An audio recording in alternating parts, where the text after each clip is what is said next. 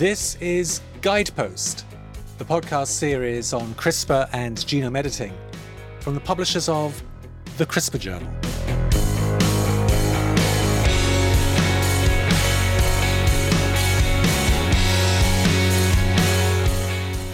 Hello, and welcome back to Guidepost.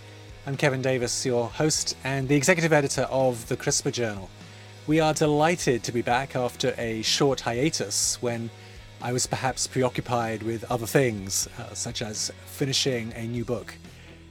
In this episode of Guidepost, a very special conversation with Dame Kay Davies. No relation. This episode is sponsored by Pegasus Books, publisher of Editing Humanity The CRISPR Revolution and the New Era of Genome Editing. Authored by Kevin Davies. And published October 2020. Available in hardcover, ebook, and audiobook. Walter Isaacson says, with great reporting and deep knowledge, the science journalist Kevin Davies takes us to all the front lines of CRISPR research. Editing Humanity, out now. This is a special interview for me. For the better part of four decades, Dame Kay Davies has been at the forefront of the human genetics revolution, spearheading research on the genetics and diagnostics of Duchenne muscular dystrophy and other muscular dystrophies. Since the discovery of the dystrophin gene in the late 1980s, you say dystrophin, I say dystrophin, Davies, who is the Dr. Lees Professor of Genetics at the University of Oxford, has pursued multiple therapeutic strategies for DMD and other disorders. Kay and I go back quite a long way. In 1983, I joined her group at St Mary's Hospital Medical School in London as a new graduate student. Sadly, a rather short lived stint as she moved to Oxford a few months later. In April 1992, we found ourselves competing in a way, launching new journals, in my case, Nature Genetics, while Kay launched the journal Human Molecular Genetics, and she remains a co editor of the journal. She served as a governor and deputy chairman of the Wellcome Trust, and in 2008 received a damehood. Last year, Kay was invited by the Royal Society to chair an important commission on germline editing in humans, along with Rockefeller University President Rick Lifton. After more than a year of research and meetings and deliberations, that report, Heritable Human Genome Editing, HHGE, was published in September 2020. It charts a small, narrow translational pathway for the potential implementation of HHGE.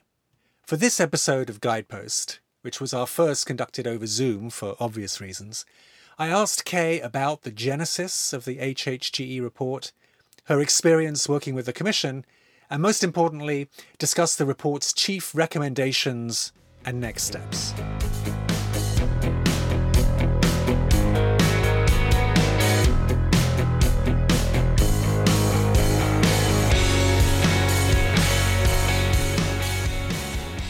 So, Kay Davies, all the way from Oxford uh, via Zoom. Great to see you. How are you? I'm very well, thank you. Good to see you too. Good, good. Not every day one gets to interview a dame, I must say. For our non-British listeners, uh, how wh- what's that all about? It's well, it's an acknowledgement of contri- contributions to science, and it's not just the science in the lab; it's scientific policy, and actually the sort of things I've just done with the commission. Right.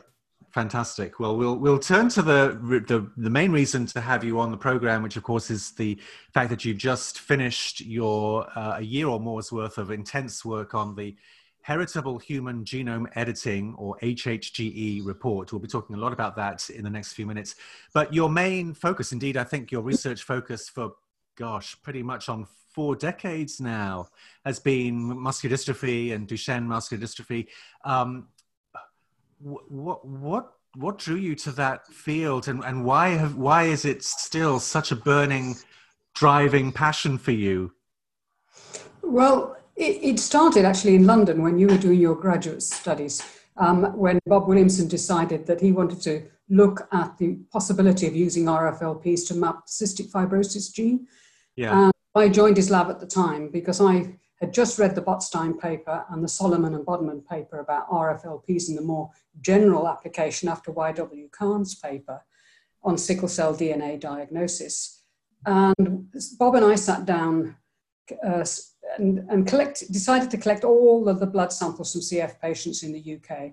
And when we got all those together, we realized what an enormous task it was because it was fishing in all of those autosomes for a locus we had nothing, we knew nothing about. So we decided that DMD was the model for cystic fibrosis. And actually the CF Trust funded me to do that work. And then I met the patients and, you know, the rest is history because they got me hooked on finding both a diagnosis and then potentially a therapy for the disease. One of the therapies I know you've been pursuing, but I'm a little rusty. I don't know where things currently stand. Is this idea of upregulating uh, a substitute gene uh, like utrophin, for example?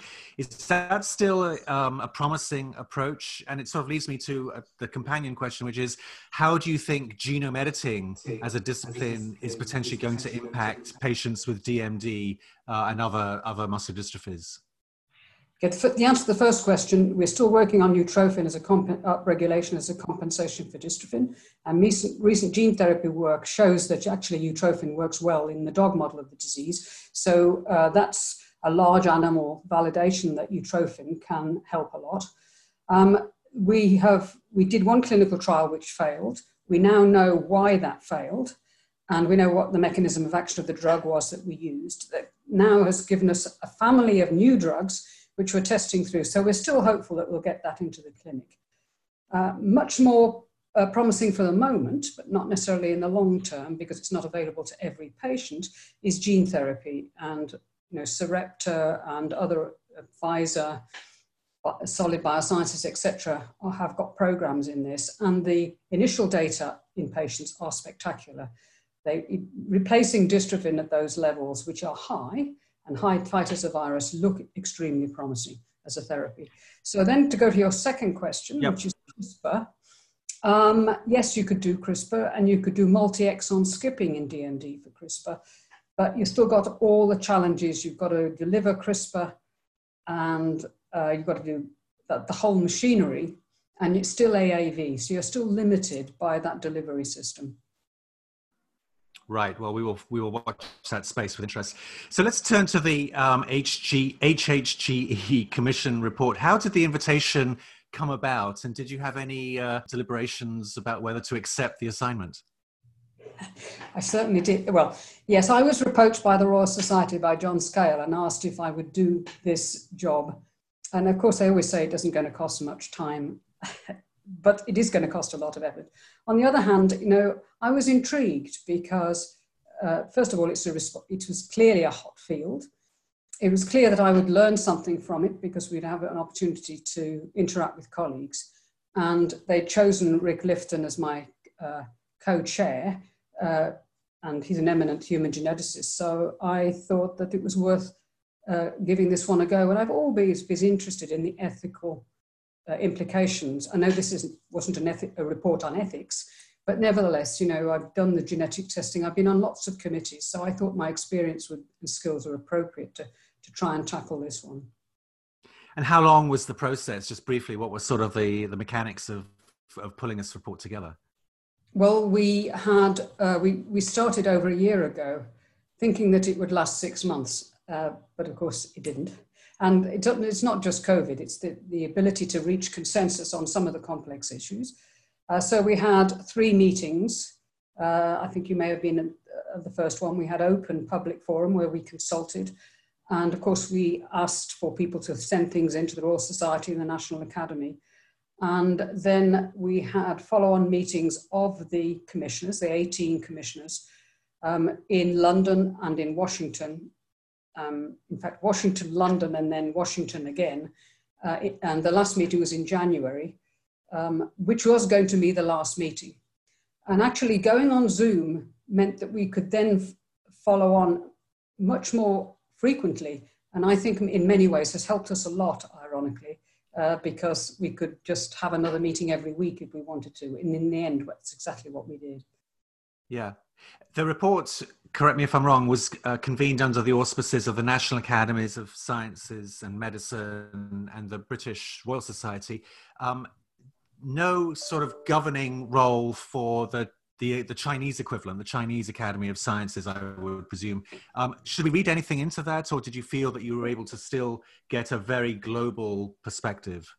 I think the point here was that they consulted, that's the National Academy and the Royal Society, consulted uh, up to 26 academies, I don't remember the exact number, around the world about the way this should go forward. So it's just an administrative uh, tool, if you like, that it ended up with the National Academy and the Royal Society, because they provided the infrastructure and some of the funding, of course, to putting this report together.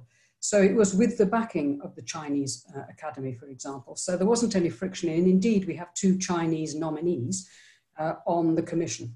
And that was it. The, they went round and asked uh, academies around the world to nominate individuals who might be able to represent their countries wherever we yeah. could whenever a new book or report comes out, the fun thing to do is immediately flip to the index and see who's, you know, see if you've been cited. And by you or we, I mean the CRISPR Journal. And you cited the journal twice. The first paper was a really interesting paper we published, I think it was in our second issue, from Carolyn Brokowski, um, a doctoral student at Yale, who had done heroic work in essentially, I think, really reading all 60 plus uh, reports and statements from different societies and medical groups and, and so on. Um, so you were building this report on a huge, sort of maybe rather shaky, but a, a very large foundation of other efforts to try to get their hands around this subject. Did you feel somehow that you, this report was going to be different uh, because of the timing and and because you, you're trying to do something? This isn't just another report. This is in some ways the, an effort is being made to make this a truly definitive statement that's going to set the stage for years if not decades to come. Well uh, as you know all those numerous reports go from a total moratorium to not a mor- moratorium and so uh, what we felt that we needed a meticulous decision tree on how you could reasonably decide whether this was a safe uh, technology and ready to go. And so it was a deep dive. So it built on the 2017 report as well, just to name one. Uh, again, uh, that came out with some excellent recommendations. We were building on that by going to a deep dive, explaining the genetics, how far that could go, and how far the technology itself could go. And just having an initial pathway, and that's an initial pathway because because it is not ready to go, you couldn't come out with an absolute pathway, but to come out with some guidelines that would steer, help steer countries in coming into a decision about whether they should ever allow uh, HHGE to happen.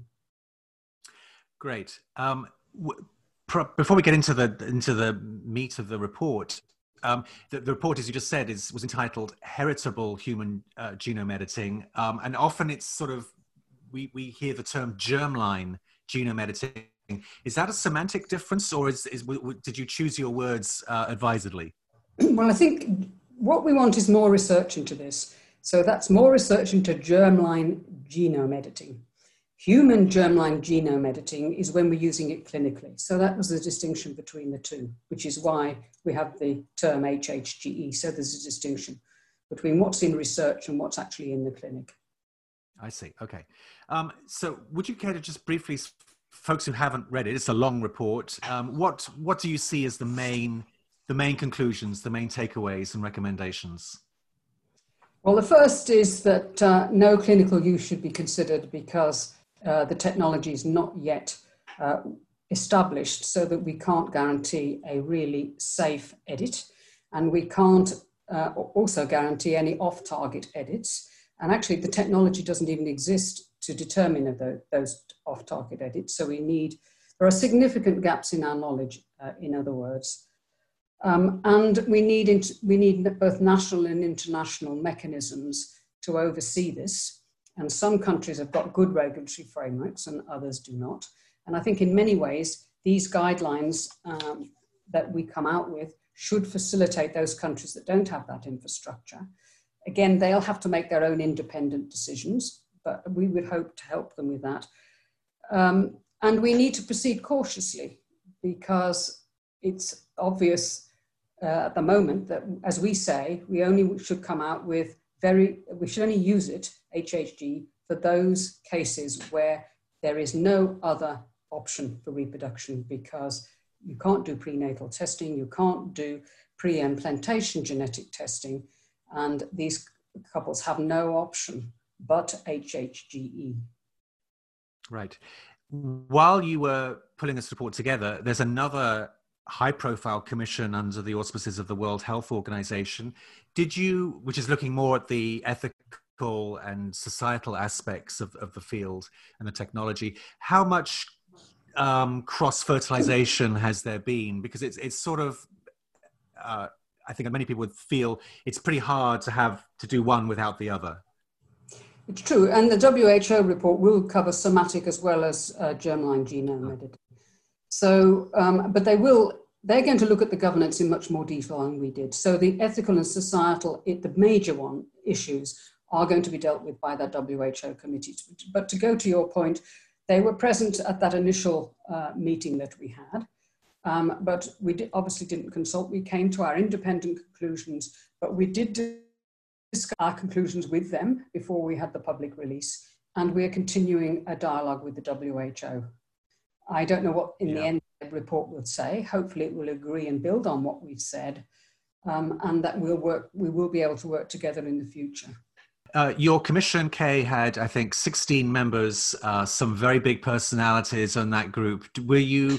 Uh, did you feel that everybody was really um, reached a, a, a, comfortable consensus, or were there areas of, of sharp, perhaps disagreement in some in some aspects that uh, where you had to make some compromise? Uh, that, yeah, yes, of course there were some big voices uh, in the room. And certainly in the first and second meetings, that was true. By the time we got to the end, this was one, I think, one of the great pleasures that I found working with this group is the amount of consensus that we managed to, to reach. It was very difficult towards the end to decide on category, category A, B, C, D, etc. Um, and uh, sure, we had to think about compromise, but we did reach a consensus. So the big boys and girls uh, actually were very cooperative, and the, in fact, perhaps I could just say everyone had a contribution, and I think everyone yeah. felt they had a contribution. Um, and I'm not just saying, I think members of the commission said it was one of the best uh, meet, uh, you know, people bringing together of minds they'd had for a long time. So it was very intellectually very stimulating. And again, because of the Zoom, you could, you could, you know, you, we, sometimes we just had to leave it and then come back a week later and start the debate again and go round and round it several times. And just because we could do it virtually as often as we would like to do it, uh, diaries permitting, I think that allowed us a lot of license to just really think deeply and then come back with colleagues and debate again. I mentioned uh, two CRISPR journals quoted, CRISPR journal articles quoted in the in the report. The second was a paper we published last year from Manuel Viotti and colleagues at a, a facility center in Los Angeles, in which they did a very game uh, thing. They tried to estimate the number of cases, to your point, that um, and you've you, it seems that the, the report kind of um, I'm not saying followed our paper, but uh, sort of at least on a parallel track. How many individuals or couples could we even begin to estimate might be suitable um, with other conditions met for HHGE, where pre-implantation genetic testing simply isn't a viable option. Um, would you would could you say a little bit more about who are those couples and and what sort of numbers did you begin to ascribe uh, for the cases in your in your first criterion that you felt if HHG is ready to proceed, these are the couples who are the most deserving or the most eligible. As that paper points out, and it's based on a lot of assumptions. Uh, I mean, it's not only oh, yeah.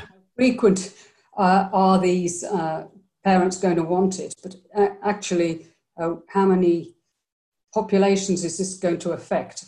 Um, and it'll be in those founder populations, sickle cell anemia uh, homozygotes, for example. The problem is, will they be fertile? Will they live long enough to reproduce? So the number will be small. We recognize that. but that maybe that's telling us something that how much demand will there be from the patient for HHGE. But it may be, you know, if the technology becomes really safe and it's reasonably priced, because of course some of these founder mutations are in parts of the world that don't necessarily have a well-funded health service. N- nevertheless, it may be a, a, great opportunity for those families, and I think it's worth considering even on that basis. But you may only be thinking of, uh, you know, a hundred or less uh, people, even in those founder populations. So you mentioned um, sickle cell anemia, sickle cell disease, um, cystic fibrosis. Um, what what other disorders strike you as being in that sort of uh, most most likely group um, of cases? Well, a small number. I mean, it, it's yeah. as we mentioned in the report. Those are the two. Thalassemia is another one. Yeah. Uh, so it's mainly the blood disorders because of the founder populations, Tay Sachs, I, I, guess eventually, if we can correct triplet repeat disease, you might get Huntington's homozygotes, but those are going to be rare. But right. they may be very important for those particular families. Yes. As you know, as everyone knows, I think listening, um, a few months after the, the He Jiankui affair, um, uh, a Russian geneticist, Denis Rebrikov, announced his plans uh, or goals to treat couples with hereditary deafness in Russia and recruited a, a small number of couples. Would uh, would that disorder qualify or meet your criteria? No, it wouldn't at the moment, because it's not what we would consider a severe uh, genetic disorder. Okay. Okay. And um, actually, he hasn't he hasn't done that HHGE, fortunately. right. No, I, am sure that yes, I know that's on on pause. Um, you also made a distinction between if editing is to proceed, if if hereditary uh, human germline ed, uh, genome editing is to proceed, um, that it should be done only by correcting or reverting one allele to a naturally occurring allele we're not talking about introducing some foreign sequence um, into the into the germline. That that seems like a fairly a bit a, sort of a no brainer. But do you want to? Would you like to comment on that? Well, it's again, it's this uh, premise that you must proceed cautiously and step by step. So the first step is to uh, repair something that might be the normal, if I can call it the normal uh, sequence uh, in the population. Uh, if you do more than that, then you don't know what else you're influencing in the genome. And by that I mean whether it, uh, you might, you might take, be taking out a control region for the adjacent gene. We don't know enough about the genetics of even polygenetic diseases or even single gene de defects in there and the, the control of some of these genes to know that if we actually take something out or put something back in, then we're not actually disturbing the structure in that genome uh, so that we change the expression of the gene in ways in which we wouldn't like to. Right. Whilst you were, I imagine, putting the finishing touches on the report, uh, three preprints uh, were posted. I think you cited them all um, from leading groups looking at the genetics of early human embryos, uh, pointing out um, perhaps surprisingly uh, frequent and uh, uh, significant uh, rearrangements and loss of heterozygosity when attempting to do CRISPR editing in uh, early stage human embryos. Um, so it speaks to the point that um, you're building a translational pathway, but even at the, that very first step, there's still a long way to go. Is that a fair comment? Yes, and in fact, you highlight a very important point there, and that is it can be absolutely perfect in a mouse but that does not mean it's going to be perfect in the human embryo. And I think some of those experiments, well, I don't think those experiments point out to the fact that what happens in a human embryo may be different from what we see in some of the animal models. And therefore, uh, we need, again, to take a cautious approach because you need to start with the data in the human embryo at a small scale because it may be completely different. Two of the main um, recommendations in the second sort of part of the report were about establishing some sort of international group. Um, ISAP was the uh, acronym you gave it. Uh, what is ISAP and what is the role that you envision this group playing? Well, the ISAP, the International Scientific Advisory Panel, would be a group of scientists. Um, actually, we may actually broaden it and have even members of that ISAP from uh, genetics interest groups, disability groups as well. But really, it's to look at the pace of the science. This technology is advancing so fast that you need an ISAP to follow uh, the progress of that, those technological changes as we move, hopefully, to safer and safer gene editing. Um, because no single country would know enough, uh, would have even the scientific base to say this is safe. So we'd like an, a scientific oversight committee that would monitor this on a continuous basis. And perhaps that might be linked into some of the significant uh, scientific societies that might have a, a joint committee. Uh, I, we're not quite sure, we didn't define how this might function, but it's led by the science really, uh, but monitoring that progress all of the time. Are you waiting for someone to put up their hand, or do you have thoughts on who would uh, organize and uh, fund this, this group? I think the first step is to wait now for the WHO committee to come out, because the, the second committee that we're recommending is an international oversight uh, committee that would look at uh, some of these issues on an international level. And these committees need to be interlinked, but they also need to cover the whistleblowing aspect. And by that I mean someone, the rogue scientist who's doing an experiment in a corner in the middle of a country, uh, that, uh, well, I won't name any country.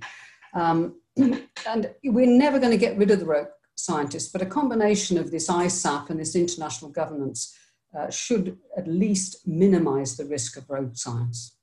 That was a lovely segue to my next question. I, I wanted to touch on whistleblowers. It was one of the more remarkable, one of many remarkable um, side stories in the in the the, the, the scandal of, of 2018 that several prominent scientists and physicians were taken into He Jiankui's confidence. We don't think we know exactly how many senior figures in, in China, I'm just talking about the US and, and uh, other Western countries, um, and didn't know where to turn. They may have emailed a colleague, they're hoping for advice. What, if there is uh, another rogue scenario, um, what, what does your report suggest that people with knowledge do? Who do they turn to? Who are they going to call? Uh, well, you put your finger on. We don't actually say who that should be. I mean, whether you have an Interpol for gene editing, I don't know, but it would need to be something like that. It's very challenging to think of a body to set this up because it has to be anonymous and independent. Um, but again, I think that's something we need to pay, pay attention to rather sooner rather than later so that this doesn't happen again. Um, people need an anonymous mechanism of being able to put their hand up and say, I think this might be happening. And again, if there was a committee or a international body that could just pick that up to verify it or not, that would be very helpful. And that certainly did not exist, of course, in 2018. Yeah. Well, the dust has only just settled on the publication of this report. It dropped about three weeks ago from the time that we're recording uh, this interview. Um, what has been the reaction? Have you heard any um, constructive criticism or um, uh, many, many, much, much praise? I'm sure. I'm just wondering uh, what what has been the reaction in the last few weeks since the, since the report came out. Well, some, of course, have said, and you must have read it in the press. Some say we we were too narrowly focused on that category. Some people say, well, we didn't concentrate enough on the social and ethical things and we should have discussed polygenetic disease, but actually we do. We go into the arguments uh, in, our, in one of those chapters about why we have uh, those different categories and why it is so narrowly focused and where the need is. This has got to be driven by the need of patients and medicine. Um, eventually, of course, uh, IVF clinics might pick it up.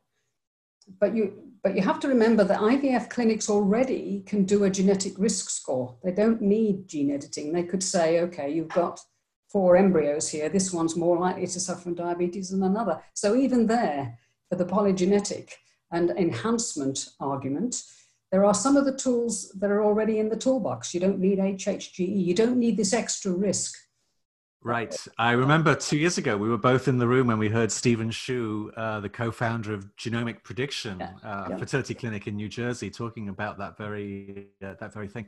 So, um, uh, we, of course, have been waiting for the, the publication of your, your report uh, with, with bated breath and um, have immediately asked, invited um, several dozen uh, experts to provide a comment. We're going to assemble all of these comments um, in uh, in a future article or perspective in the CRISPR Journal. So I just wanted to throw some of the are you? Are you? I'll, I'll, make sure you're the you get the first copy. Um, it's been fascinating. Um, we'll see. Here are just a few things that have come up, and I must say, the the, the certainly the the, the uh, overwhelming um, uh, uh, uh feedback has been uh, that you did a fantastic job. Um, but we really invited these people to kind of poke holes and see where th- where they might have done things differently. Um, so one one uh, one person says you're building an expensive bridge to a remote island before we know if we're ready to use it. Well, that, I mean, we did consider that. I mean, cost, uh, you know, uh, particularly in this day and age. Um, I, think that's true of all genetic therapies. It'll be true of somatic uh, gene editing as well. We have to drive the costs down for these technologies, or it's simply not going to be used in the way that we'd like to see it used. Um, so it's not just germline editing, that's an issue for both. And we do mention the, the cost. Um, yes. And, and you're right.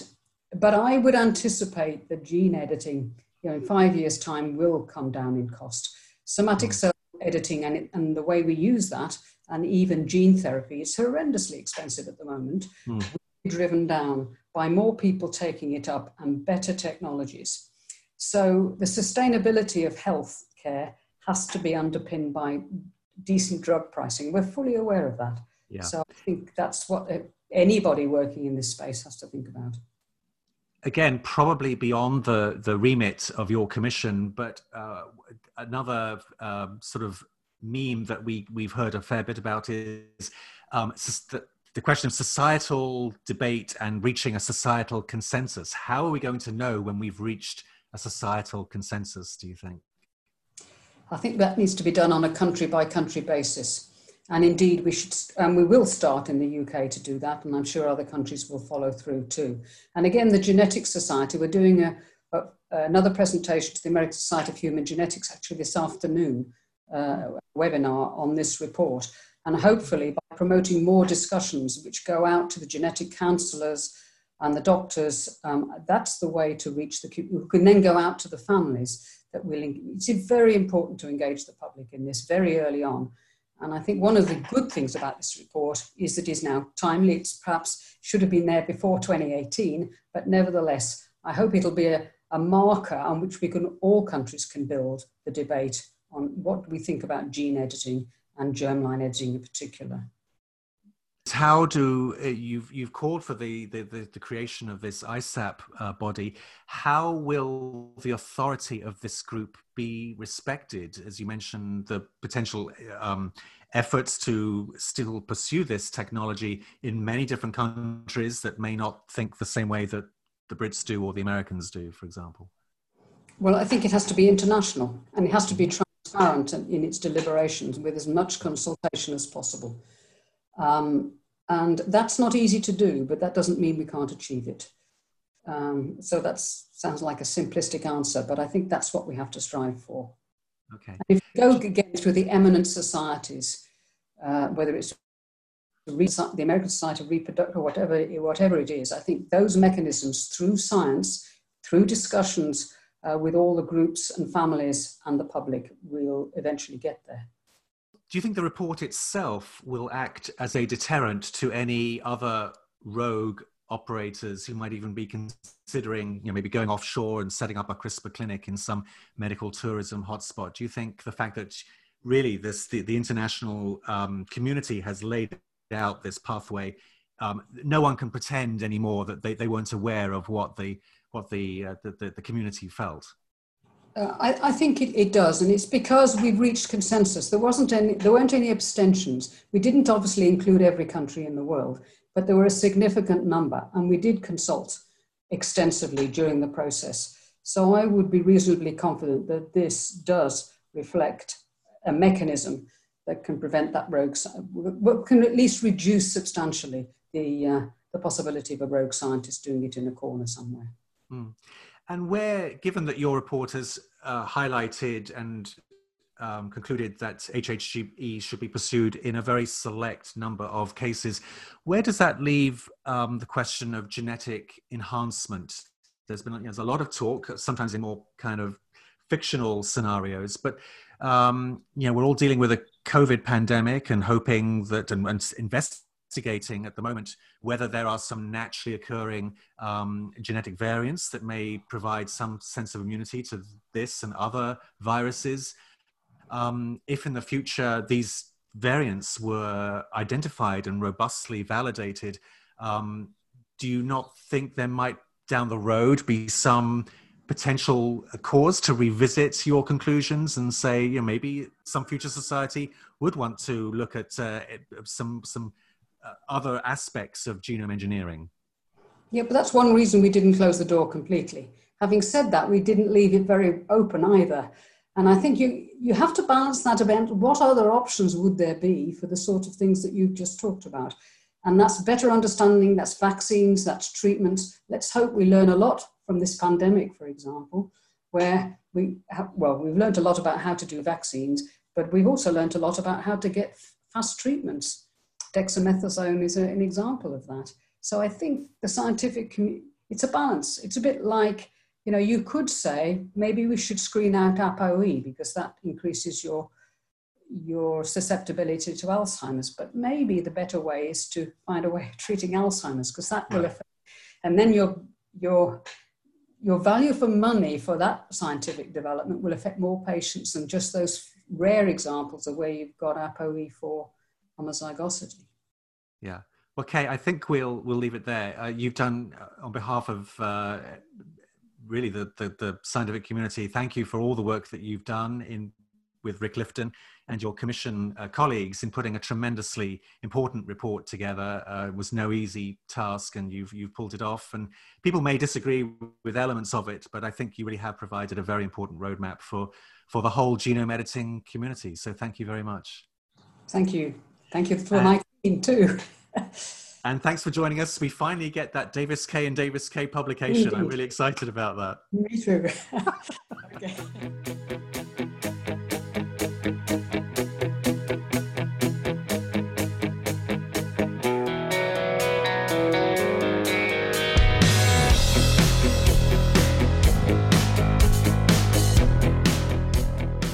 You've been listening to Guidepost brought to you by the CRISPR Journal, one of 90 peer reviewed journals published by Mary Ann Liebert Inc., just outside New York, covering the whole world of CRISPR biology and genome editing. More details at CRISPRjournal.com. Thanks for listening and stay safe.